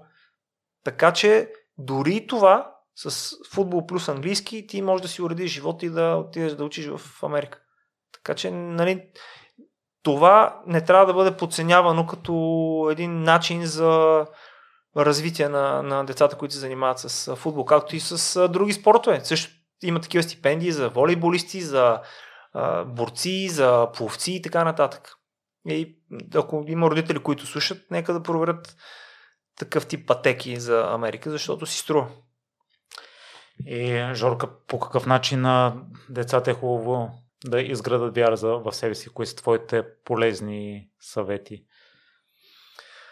Ами, ако искат да си вярват повече, първо, за мен е много важна средата. Аз ако го кажа нещо в момента, нали, вярвай си, а, супер си, нали, то, то не става така. А, точно за това обърнах внимание върху родителите, защото те, заедно с, да речем, и треньорите, имат много голяма роля. В България в някаква степен мисля, че хората като цяло все още са малко по-песимисти, малко по-негативни. Търсим негативното, търсим лошото да видим. Ако отидеш на един детско-юнически матч, ще видиш как треньорите повече се карат за грешка. Много трудно им се отскува от устата и сърцето да кажат едно браво. Тоест там търсиме да видим грешката и аре бе, трябваше там, защо ще играеш и ще извада, айде събуди се малко, не си се наспал, какво ти става днеска и така нататък. Обаче браво, страхотен си, феноменален гол, уникален пас, това нещо почти не се чува. И ако искаме едно дете да си повярва, ние трябва да почнем от там. Думите, които използваме за него. Когато видим нещо хубаво, ние не сме свикнали да правим комплименти и да хвалим. Трябва да започнем от там, да хвалим децата и да им правим комплименти за хубавите неща, които виждаме. Защото, окей, то когато даде грешен пас, нали, ако се върнем към футбола, то вижда, че е дал грешен пас. Нали. И когато изпусне дуспа, то разбира, че е изпуснал тази дуспа и се чувства зле. И ти като му кажеш, Ара, какво изпусна тази дуспа, ще извада, ще сменят и повече няма да играеш, ти не му помагаш, ти го сриваш още повече. И то следващия път, като бие, трябва да бие дуспа, то още повече притеснение ще има и е вероятно да изпусне. Ако искаме да направим това, че дете да не изпуска дуспа, трябва да му кажем, нищо, моето момче, удара беше много хубав, вратаря обаче нали, е добър, хвана ти ъгъла, нищо, ще тренираш, ще гледаш, ще се справиме, много си добър, нали, трябва да подкрепиме та. Думите, които използваме, когато говорим с деца, с състезатели и въобще и помежду си, нали, ние като възраст, трябва да сме по-позитивни, трябва да а, караме така, че нали, да избягваме от то негативизъм, който го има, защото в футбола е олицетворение на това, което се случва навсякъде. И реално конкретно аз как бих могъл по-скоро с състезателите, с които съм по-близък, с които си комуникираме, виждаме се с родителите, опитвам се да помагам в а, тази насока. И смятам, че има резултат. Децата се учат, децата попиват на по-малка възраст. В Англия така в а, един етап а, бяха назначени спортни психолози, които обаче не работят с самите деца и футболисти и млади, а работят с треньорите. Тоест, те се осъзнават, че треньорите е реално имат много по-голямо влияние, като всеки ден комуникира с дадено дете. И психолозите, спортните психолози, обучавайки треньорите как трябва да подхождат с децата, как трябва да говорят, какви думи да използват, как да комуникират, те индиректно влияят така и на децата, защото ти без значение, ти може да като родител или аз като агент да говоря да съм позитивен, той треньора всеки ден на тренировка, като го срива, еми, аз съм безсилен, нали? А, така че това всички заедно трябва да се опитаме да променим и се надявам, че лека по лека ще стане, защото иначе целият този негативизъм и така обидни думи към деца не, не, не влияят добре. Едно дете, ако нямаш увереност, ако нямаш самочувствие, ти, ти не можеш да покажеш пълния си потенциал. Това често го дам примери с Ивана Баджиев, лека му пръст, който нали, треньор на нашите штангисти. Най-много може би пиеме медали, вдигане на штанги под негово ръководство. Едно интервю му помня а, по телевизията. Той каза, че има състезатели, които на тренировка чупат световни рекорди с 5 кг отгоре. Излиза обаче на състезания, световна, европейска олимпиада и той не може да отлепи 10 кг отдолу на това, което е дигнал на тренировка.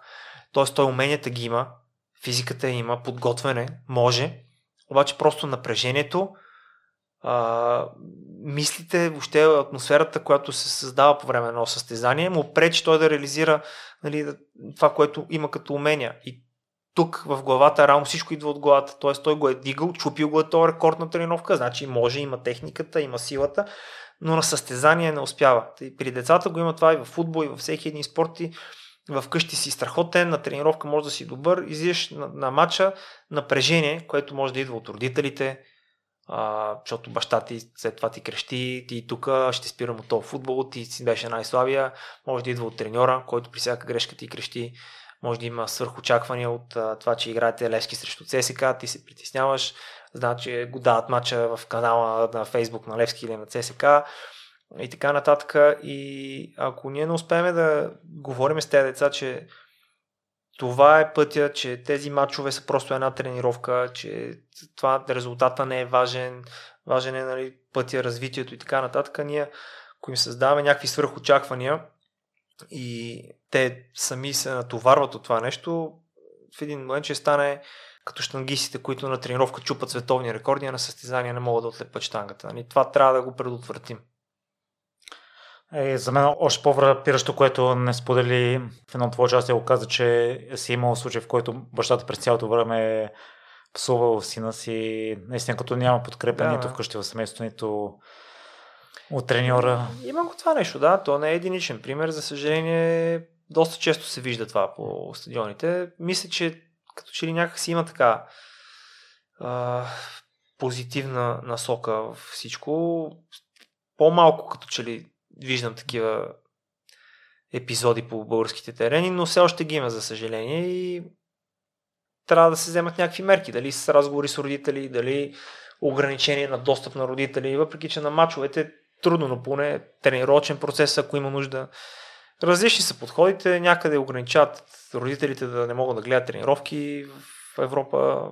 Мачовете няма как да се ограничат, но поне от към тренировки, ако трябва да се стигне до това, защото наистина по някакъв път родителите не влияят по най-добрия начин на децата си. Те не го осъзнават, те го правят от добро. Той му се кара, за да накара детето си да се стегне, да е по-сериозен другия път. Но дали това дете има нужда от а, шамар и а, увикване или има нужда от подкрепа и добри думи, как разбираме, как знаем. Нали? Затова смятам, че трябва да включим в целия процес родителите. Много са важни дали са семинари, с лекции по някакъв начин, защото те са най- за мен са най-важните.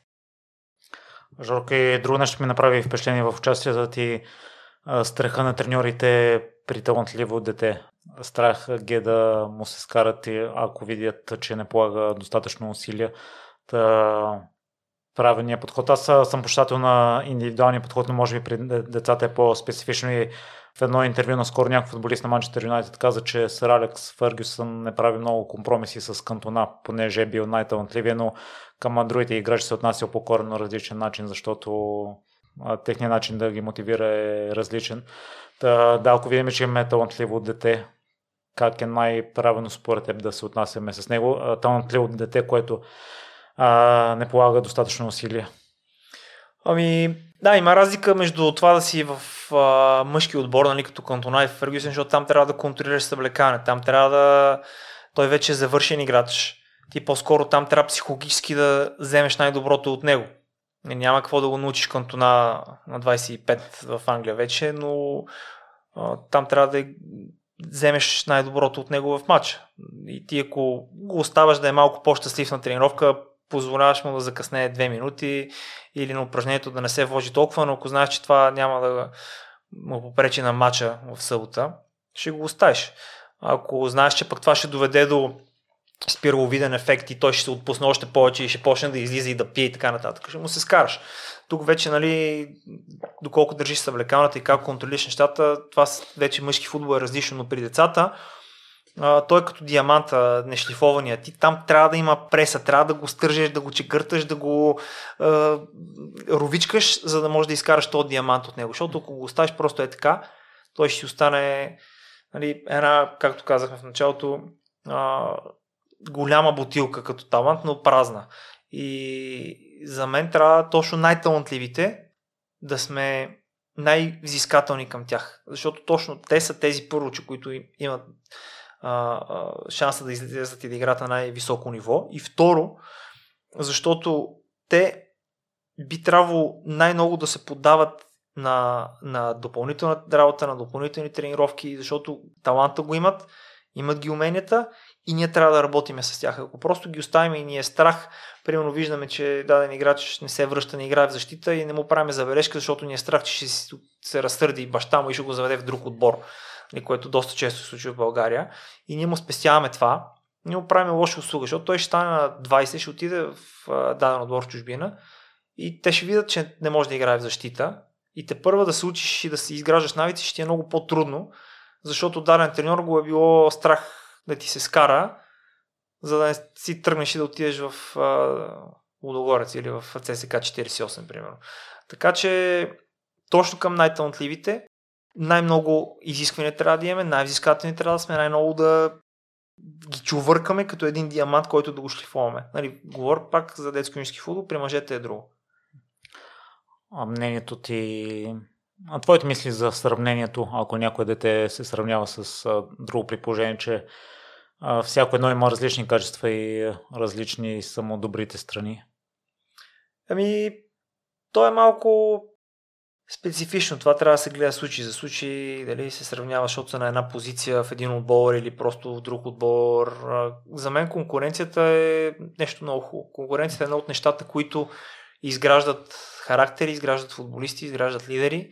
Така че няма лошо да се сравнява, няма лошо да иска да е по-добър, като види примерно, че той бие по-добре фалове. Окей, сравнявам се с него, аз бия по-зле фалове, значи ще отидеш тренирам всеки ден след тренировка 20 минути фалове или той е а, по-здрав от мене, печели ми единоборствата в средата, значи аз трябва да отида, ще правя малко лостове, кофички, набирания, за да мога да му взема единоборство. Сравнението, ако е по този начин е супер. Конкуренция, нека да се сравняваш, той да остане е, или ти резерва един-два мача, значи бориш се с него и така нататък. Това е нещо, което е едно от най-важните неща и тук това дори е проблем в българския футбол, защото напоследък децата са много пръснати и с много отбори. Като примерно в... Ние нямаме и чак толкова нали, топ таланти. Ако вземем, например, една Харватия, там почти всичко е съсредоточено Динамо Загреб, малко Хайдок Сплит и, и Риека, а, Сърбия, Цървена звезда и Партизан. А, България в 10-12 отбора са пръснати децата и много често се получава така, че даден топ талант няма никаква конкуренция. Той знае, че всеки матч е титуляр, знае, че всеки матч ще започне, знае, че всеки матч ще играе цял матч. Докато ако има някой с който да се сравнява, от който да го е страх, че ще остане резерва, той ще расте и ще се движи нагоре. За мен това е и от е, едно от хубавите неща на капитализма. Конкуренцията ражда качество. Когато свободния пазар ти си стимулиран да даваш най-доброто от себе си, защото знаеш, че конкуренцията ще изяде. Аз ако знам, че имам конкурент, менеджер, който прави нещата по-добре от мен, който работи по-добре с моите състезатели, дава някаква стойност на българския футбол, на родителите, на треньорите, аз ще се опитам още повече да дам и още повече и още повече. Това е нещо хубаво, няма лошо. По какъв начин да се предпазиме да не ни влияе зле и да си кажем детето бие по-добри фалове от мен и това да ни смаже самочувствието и себеоценката. Еми, това е работа на треньорите вече, нали? Окей, ако аз работя с дадено те вече от някаква възраст, да му кажа, че окей, по-слаб си от него, ако искаш да станеш футболист, се работи повече. Защото в един момент ситото е много сериозно. Шансовете за успех в футбол, като са под 1%, ако той ако се уча от това, че някой бие по-добре фаула от него и спре с футбола, окей, значи не е за теб. Сега, нали, не трябва пък от всеки да се опитваме да го убеждаваме. Аз, ако трябва да убеждавам някой, че трябва да работи повече, за да стане по-добър, нали, няма смисъл. То това е много важно. Значи просто не е неговото. И то това е тук. Трябва да си гладен за успехи. Трябва да, ако ще те откаже това, че някой е малко по-добър от тебе, и че ти е взел мястото титулярно, дори ти спираш с футбола или се отчаяваш и спираш да тренираш, значи просто не си за това. Но тук вече то, това ще може да стане и в живота, утре ти отиеш и а, в бизнеса някой конкурент се появява, малко ти взима пазарен дял и ти зарязваш фирмата, защото нали, той ти е взел 5 клиента. И няма, то затова казвам, нали, спорта учи на конкуренция да се бориш, да си резерва.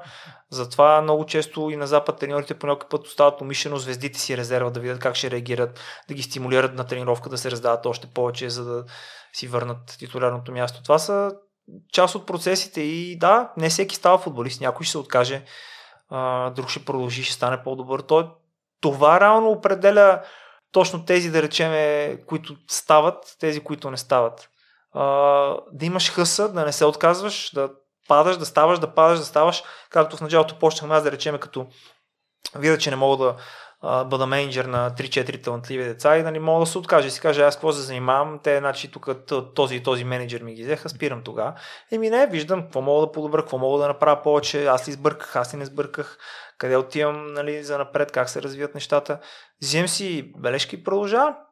Тъй, с при децата е така. За мен няма лошо и да се откаже някой. Не, не виждам лошо, ако някой прецени, че не е добър, този е по-добър. Окей, ако трябва да убеждаваме някой да продължи да играе в футбол, значи просто той е приключил вече.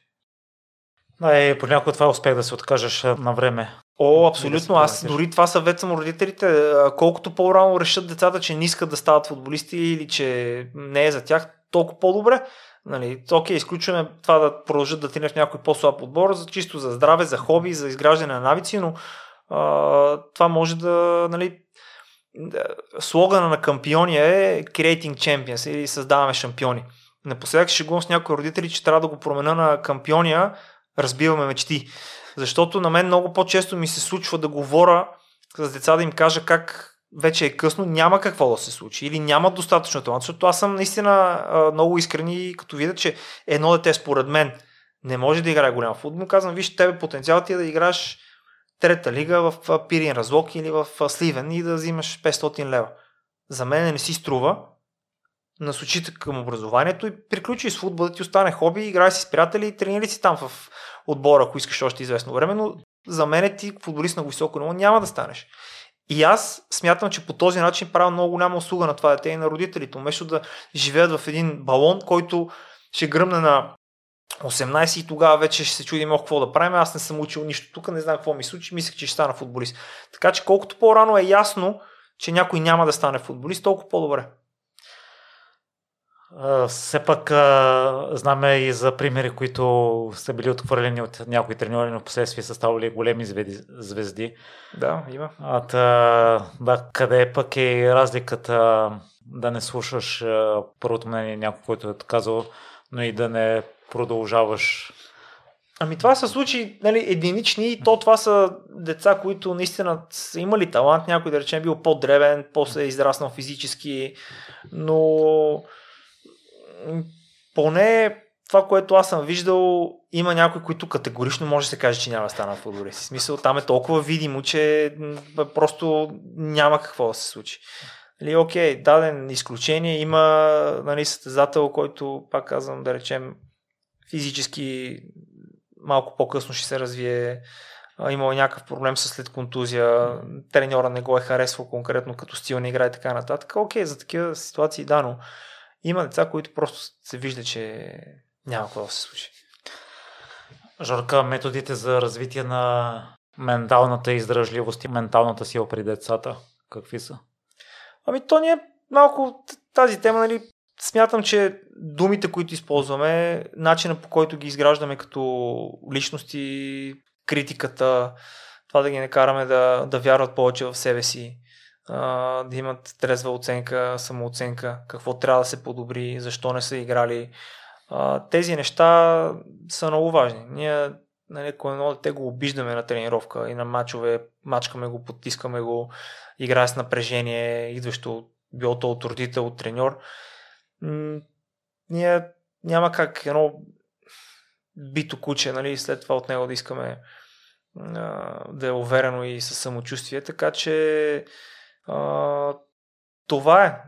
Родители, треньори да внимават как говорят с децата, как се обръщат към тях, а, защото това влияе на вътрешния разговор, който децата имат със себе си, защото те после след това почват да си говорят тези неща на себе си. Аз не ставам, аз не съм добър, което се пренася в увереността им при разговор на улицата, в училище, а, той, го е страх да сбърка, страх ще го е да заговори дадено момиче, което харесва, защото ще го е страх, че получи отказ. И тези неща, те се натрупват. И трябва да изградим нали, една увереност в тези деца, да имат едно хубаво позитивно мислене, самочувствие, трезва самооценка, за да може да се върви напред а, в живота и да, да, да бъдат лидери. Аз това казвам, че спорта може да даде много може и да вземе много, нали? ако попаднеш на неподходящи треньори и среда, да. Ако видиме, че някое дете има лидерски качества и потенциален капитан, според мен те също са отделен тип от а, другите тип футболисти. По какъв начин може допълнително да ги развием? Ако има нещо допълнително от това, което до сега говорихме. Ами, за мен аз често казвам дори на някои момчета, които не са капитани на отборите си, да, да играят, да си представят просто, защото то, това е много условно, реално. Ти дали си капитан или не, а, чисто ако погледнем отстрани, това е една лента, която ти стои на ръката. Вече тя какво символизира? Да, аз визирам за символизиране на лидерските качества. Да, а, ти трябва да ги имаш тези качества. По някой път ти може да си без лентата на ръка, но да си истински лидер на терена, да можеш да говориш, да си уверен. А, ето днес бях а, на една тренировка и а, си говорих с един родител относно това как в България като цяло ние като народ сме малко по-затворени, малко по-свити сме, малко по-некомуникативни. Uh, примерно в една Италия разхождаш се примерно и в хотел, камериерки, бонджорно, нали, поздравяват добър ден. В Англия по същия начин хората си кимат, усмихват се, поздравяват се uh, за добър ден. Тук малко се разминаваме е, така по коридора и с съседи без да се поздравим uh, на паркинга. Нали, това има отражение и в това как се случват нещата на тренировка, на мачове и така нататък. Децата не си говорят чак толкова, не комуникират чак толкова. А, за мен това изгражда лидерски качества, защото ти на терена, ако ти се чува гласа, ако подскажеш или да речем вкарат ви гол, отидеш, говориш с твой съотборник, нищо не е станало, горе главата. И това са неща, които те се ценят и от скаутите на отборите те гледат, да речем, когато отборът ти получи гол, ти ще почне да се караш на вратара за това, че примерно е, му е минала под кръка топката, или ще отидеш и го окоръжиш, защото то, това е лидера всъщност. Когато видиш, че някой е паднал, да отидеш да му помогнеш, а не да му се скараш. А, когато видиш, че с отборниците ти правят грешки, те знаят, че са направили грешки. Няма нужда да му казваш, абе, дай, дай го този пас. А, да се опиташ да го успокоиш, нищо не е станало, айде давай други път ще се случи. Така че това е този разговор, за който пак говоря. По този начин трябва да си говорят и с отборниците в отбор, по този начин трябва да говорят и родителите с децата си, по този начин трябва да говори и треньора с децата си. Да, ако някой прави грешки поради това, че се лигави и че не е сериозен и ти знаеш, че като му се скараш ще има положителен ефект, трябва да го направиш. Затова не може с един аршин да мерим всички, защото дано на те реагира на определени а, стимули, друго на други едно дете критиката ще го дигне, друго критиката ще го срине. Ние трябва да знаем да може да правим разлика и така изграждаме лидери. Когато винаги имаме едни а, деца, футболисти, които са наясно с себе си, наясно с емоциите си, наясно с емоциите на съотборниците си. Когато ние се опитваме да подкрепяме хората, когато правят грешка, когато са отпуснати да ги стегнем и така нататък. И разбирайки точно емоциите, а, така ставаме лидери. Защото ако нали, просто по подразбиране се караме на всички, или пък по подразбиране само пък им казваме браво, браво, въпреки че те се лигават и не са сериозни, нали, това не води нищо добро. Емоционалната интелигентност а, за мен тя създава лидери. И, Жорка, ако трябва да обобщим а, нещата, които е желателно да правят а, децата, тъй като слушайки интервюта на най-големите футболисти, 90% са основните неща, просто да си постоянно в тренировките, в възстановяването, в съня, в храната. Кои са нещата системи, систематизирано? Ами те се свеждат до една дума за мен и тя е воля. Ако даден футболист, даден спортист, ще даден човек има силна воля, той тези неща, за които ти спомена, той ще ги прави. Тоест, ти ако имаш силна воля да станеш един час по-рано, отидеш на фитнес, ако имаш силна воля, когато приятелите ти ти кажат дай да ходим в Макдоналдс и да кажеш не, аз ще си взема от там а, варени картофи с пържола. А, когато ти кажат, айде да отидем да пушиме наргилет и да им кажеш, не, аз ще седа и ще чета книгата на Златан Ибрахимович, автобиографията. А, тези неща всичките опират до силна воля. Ние ако успеем да развием силна воля, да калим а, бъдещото поколение, спортисти или не, няма значение, за мен те ще успеят да се справят с всички тези фактори и ще имат а, така устрема и силата да се борят с трудностите, защото пътя нагоре е труден. Ако искаме да отидем на върха, няма как да се спускаме, нали, да ни е лесно и да ни е готино. Напротив, ако искаме да отидем до върха в каквото и да е, без значение дали говорим за спорт или живота, бизнеса и така нататък, ние трябва да знаем, че пътя до върха е труден и трябва да сме готови за това. И че, трябва, ще ни е трудно, ще ни е тежко, ще има препятствия, ще падаме, ще ставаме. И знаеки, че това е този път, това може да ни служи и за ориентир. Защото в момента, в който ни стане лесно, значи ние не сме на правилния път. Ако искаме да отидем върха, до върха, трябва да ни е трудно. Аз това и на децата им казвам. В момента, в който ти е много приятно, много готино да си футболист, значи нещо не правиш както трябва. Защото ти трябва да ставаш рано, трябва да тренираш допълнително, трябва да ядеш неща, които не ти се ядат, защото не са толкова вкусни, колкото да, сладоледите и Макдоналдс и Дюнера. А, трябва да, нали, да по някой път да оставаш да не излезеш с приятели.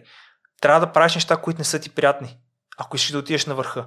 Ако всичко ти е много готино, значи си тръгнал надолу и това, това ти е пътеводната звезда за мен, въобще за успеха в която и да е сфера. Ако ти стане много приятно и много весело и всичко е хубаво, значи не отиваш на върха. Окей, не е защото всеки може да не иска да отива на върха, но ако искаш наистина да изкачиш върха в своята сфера, трябва да ти е много трудно.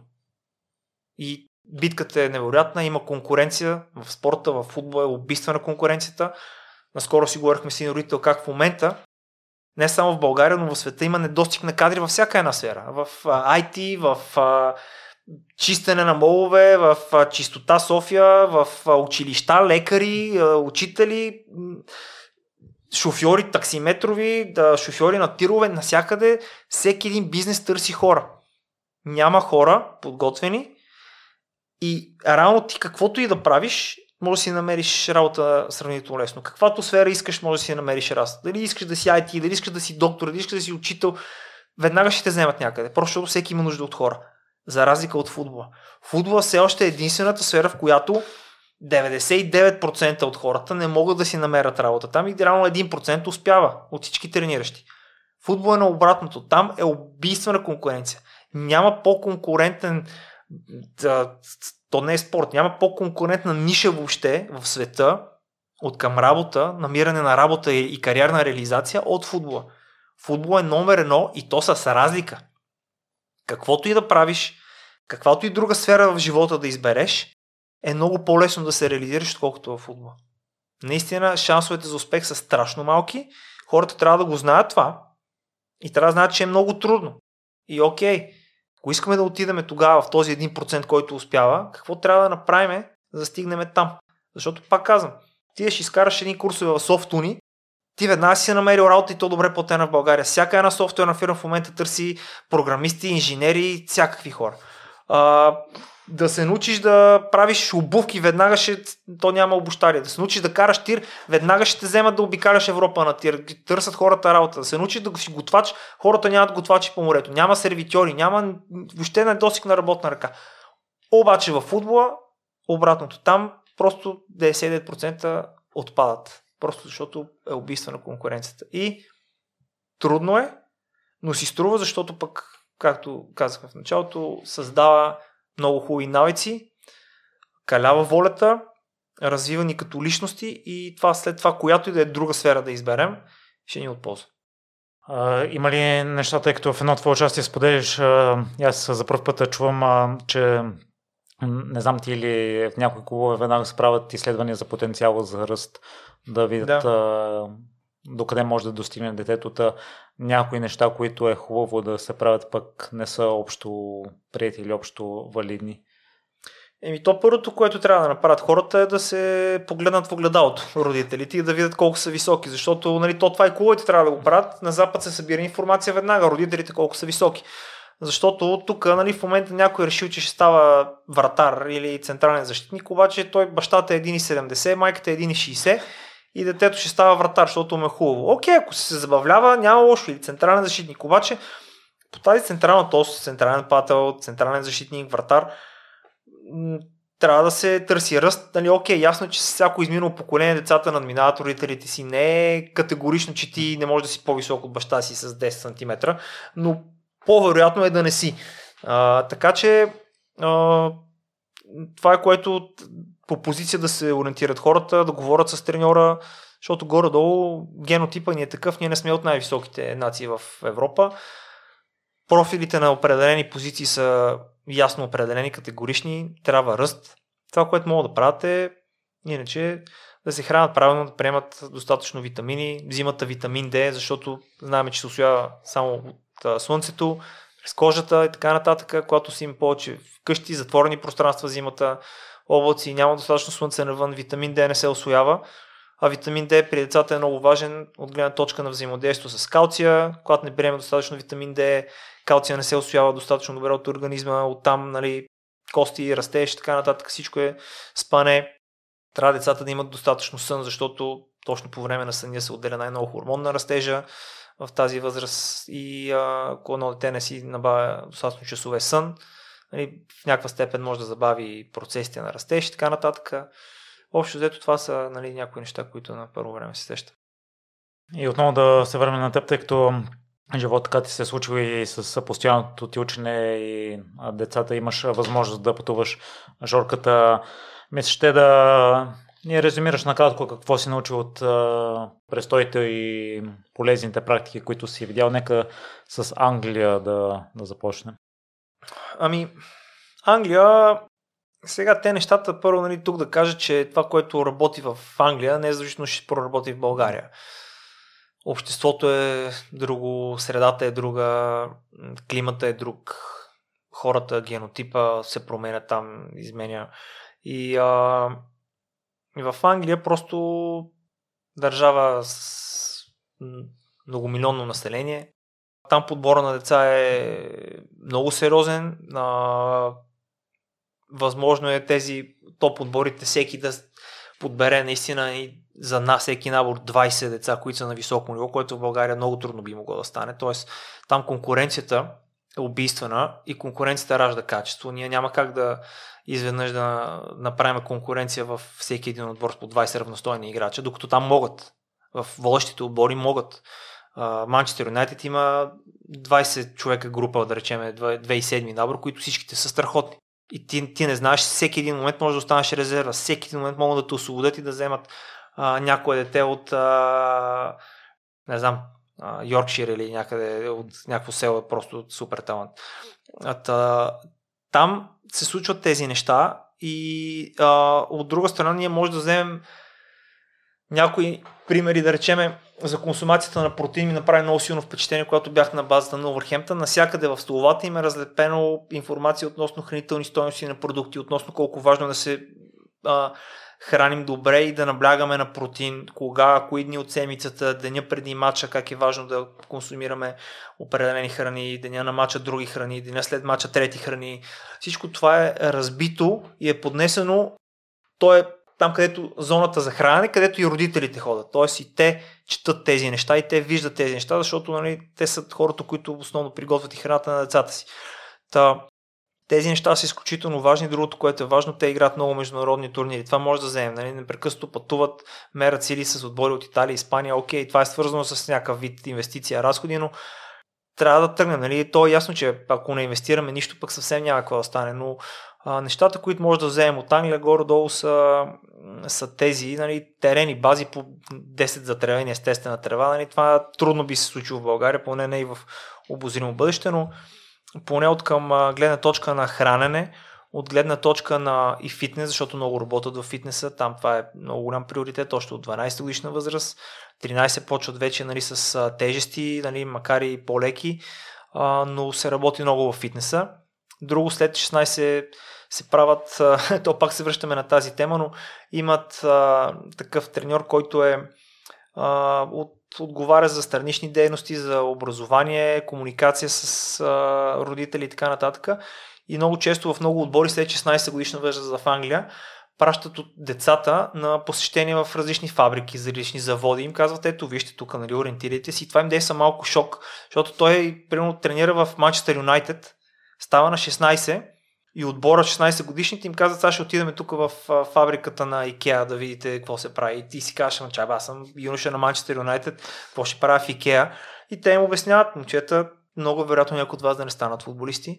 Вижте тук, ето, вижте на касата какво да работиш, вижте тук в а, а, ще дялкаш дърво, мебели, ще правиш, ако искаш да си менеджер на Икеа на завода, какво става. И, и, и това действа много така отрезвяващо. И ам, точно те са Head of Education ги водят, нали? отговорник по образователната програма. Всеки един отбор в Англия има такъв отговорник по образователната програма и това го водят като част от образователната програма. да им помогнат да се ориентират в живота след футбола, защото както са на 16, така след две години футбол ще приключи за тях. Та, това е друго нещо, което е много интересно и бихме могли да го вземем и, и не изисква абсолютно никакви пари почти. От а, Германия? Ами Германия, горе те са сходни нещата. Германия организационно са на много високо ниво. Там всичко е по часовник, ясно, нали.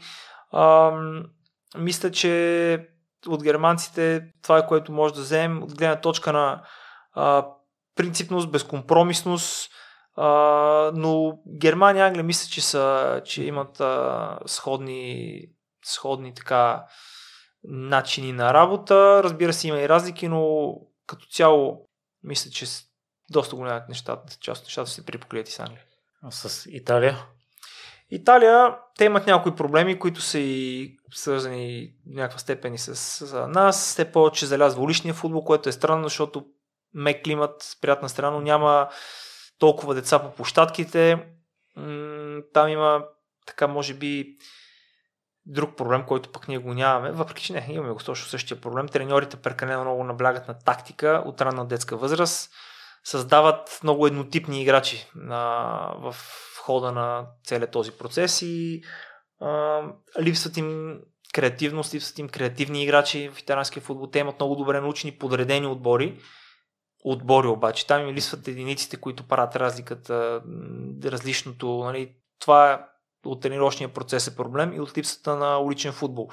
А, взимат постепенно мерки в тази насока, работят за това. Може би и ние тук трябва да започнем по някакъв начин, нали, да върнем уличния футбол, да освежим малко площадките между боковете с врати, които има футболни, за да могат да са по-привлекателни, да може едно дете да излезе пред бока да играе, да знае, че е чисто подредено, пейките не са щупени, родителите да са спокойни, нали, че е осветено наоколо, че могат да си пуснат детето да играе до късно, защото това все по-трудно се случва. Та, и в Италия го има този проблем и там се взимат постепенно мерки. И другото място, което си по-детайлно запознат е Китай.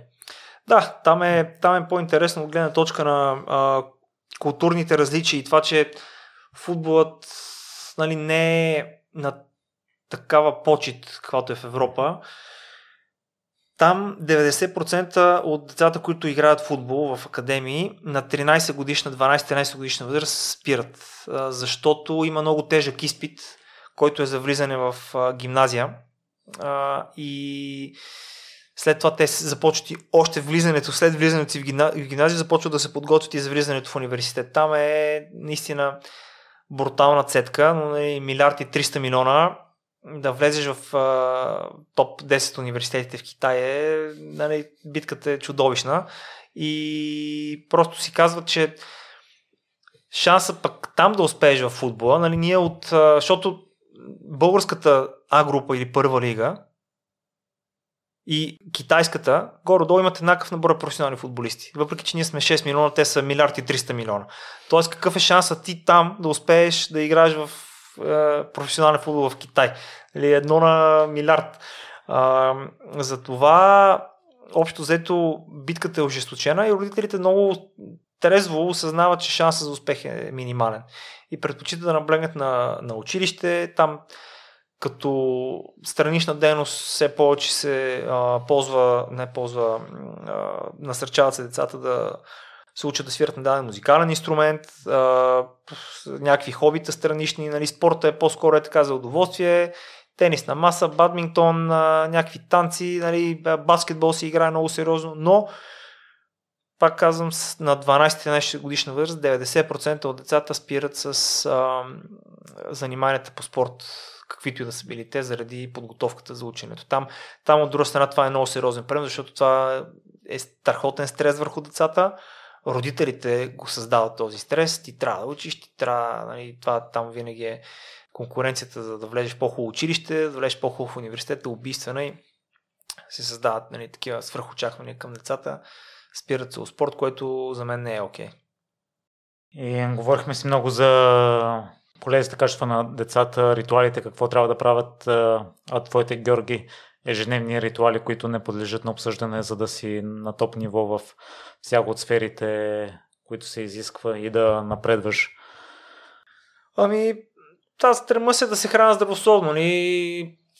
За мен е много важно децата и въобще и хората, с които общувам, нали, ако кажа на някое дете, не дай да пушиш, много е вредно, докато аз си гаса цигарата, нали, когато съм изпушил тук що пред него, това нали, ефектът няма да е много силен. А, та, не пуша алкохол изключително рядко, може би два-три пъти в годината на някой рожден ден. Стрема се да спортувам, да съм в добра форма, карам колело. Общо ето нещата, за които говоря, се мъча да ги спазвам също и аз себе си. Опитвам се да се храна добре, да наблягам на протеин. В Макдоналдс не съм ходил сигурно години. А, нали, такъв тип храни супер рядко а, а, а, ползвам нали, въобще стигам до тези ресторанти. И а, такъв тип неща гледам да си организирам общо взето всяка седмица. Имам една програма, Todoist се казва, планирам си всяка седмица в неделя. А, разпределям задачите по тема, по колко ще ме натовари нещо енергийно. А, разхвърлям ги така по дните от седмицата, правя си програмата, за да знам през сидната седмица къде има мачове, какви мачове има, за да мога да планирам евентуално ако трябва да пътувам. Общо взето гледам да съм доста така организиран като ежедневие, като часови график, да, нали, да съм максимално подреден, защото в тази професия, която съм аз, понеже тя е така свободна професия, аз нямам шеф на главата си. Равно аз си определям ежедневието, аз си определям приоритетите, срещите, ангажиментите и много е лесно да се отпуснеш и реално и почти нищо да не правиш. И те много агенти това правят. Те реално почти нищо не правят по цял ден, чакат трансферния прозорец, отиват запознават се с двама, изшия съм ти агент и така нататък, докато аз а, имам различни проекти, по които действаме с кампиония, дали ще са кампове за деца, които трябва по-отрано да ги организираме, дали са някакви пътувания в чужбина, някакъв семинар, на който да отида, след това да напиша статия или да направя а, влог, а, някакво видео да кача. Тези неща трябва да ги планирам, да съм наясно кога какво се случва, затова гледам така да в ежедневието съм доста организиран и максимално продуктивен, защото нали, това е нож две острият. Сам да си шеф и всичко да зависи от теб, може много да те тласне нагоре, но ако се отпуснеш и не си свикнал и имаш нужда от контрол, пък съответно може много да се а, принизиш, да се отпуснеш и въобще да дните да минават безгрижно. Това е в общи линии, което правя, нали, така да се държа в максимално продуктивно състояние.